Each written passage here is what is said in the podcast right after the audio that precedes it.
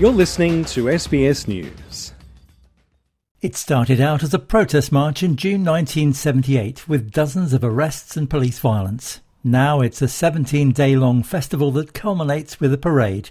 The Museum of Australian Democracy says the Sydney Mardi Gras contributes $30 million to the city's economy every year.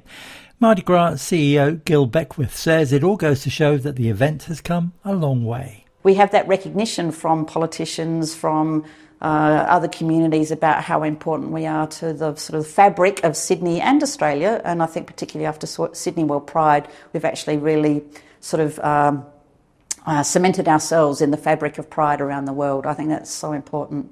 This year, more than 100 dance, music, and theatre events have been taking place all over the city, celebrating the LGBTIQ community. But it's the end of the festival that is the highlight everyone is waiting for Saturday's parade on Oxford Street in the CBD.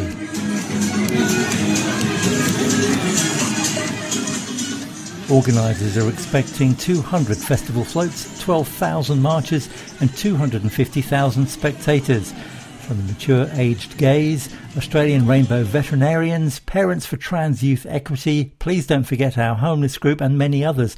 The community floats reflect the very diverse facets of the people who make up the LGBTIQ population. It's the annual tradition for the so-called Dykes on Bikes group to open the parade, riding from Hyde Park in the city centre to Moore Park. But for the glamour and glitz to come out on parade night, there is a huge amount of behind the scenes work that needs to be done in the Mardi Gras workshop. The workshop employs 10 permanent, highly skilled staff, and there's also an army of volunteers with various talents. Liz Carter has managed this hive of activity for the past nine years. I think the hardest thing for us is always time because although we have a good amount of time, it's always the level of detail and the level of quality that we want to put in. Everyone is so passionate about what we do and conveying our message, which is incredibly important to people. It's it's not just a celebration; it's about what we're saying to people and the world around us. And so, getting that message defined into the best quality is really very important. There's still controversy surrounding this year's event, though. Charlie Murphy from the group Pride in Protest has criticised how police worked on the murders of Sydney couple Jesse Baird and Luke Davies and said an apology from New South Wales Police Commissioner over the handling of the LGBTIQ hate crimes between 1970 and 2010 rings hollow.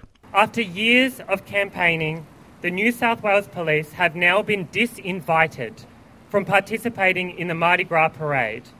But the fight for safety and justice in our community does not end here. We demand the immediate disarming of New South Wales Police, banning police use of all firearms, tasers, pepper spray, batons. The decision to ban the police from the parade has now been reversed. The Mardi Gras board reached an agreement with Police Commissioner Karen Webb for officers to march as long as they don't wear their uniforms. The Commissioner has said she was dismayed with the initial ruling and is committed to continuing to strengthen the relationship between the police and the LGBTIQ community. We're not dealing with gay hate crime here, we're dealing with a domestic homicide. Um, and that I do, I'm disappointed that the position that Mardi Gras uh, board has taken on this issue. I think this time, more than any in our society, it's time to come together we're talking about inclusion, we're talking about diversity, and to exclude part of that community, I think, sends the wrong message. Advocates say there's been a lot of progress over the last 50 years from decriminalisation, anti discrimination laws, transgender legal recognition, the removal of a military service ban, parliamentary representation, adoption rights, and same sex marriage legalisation.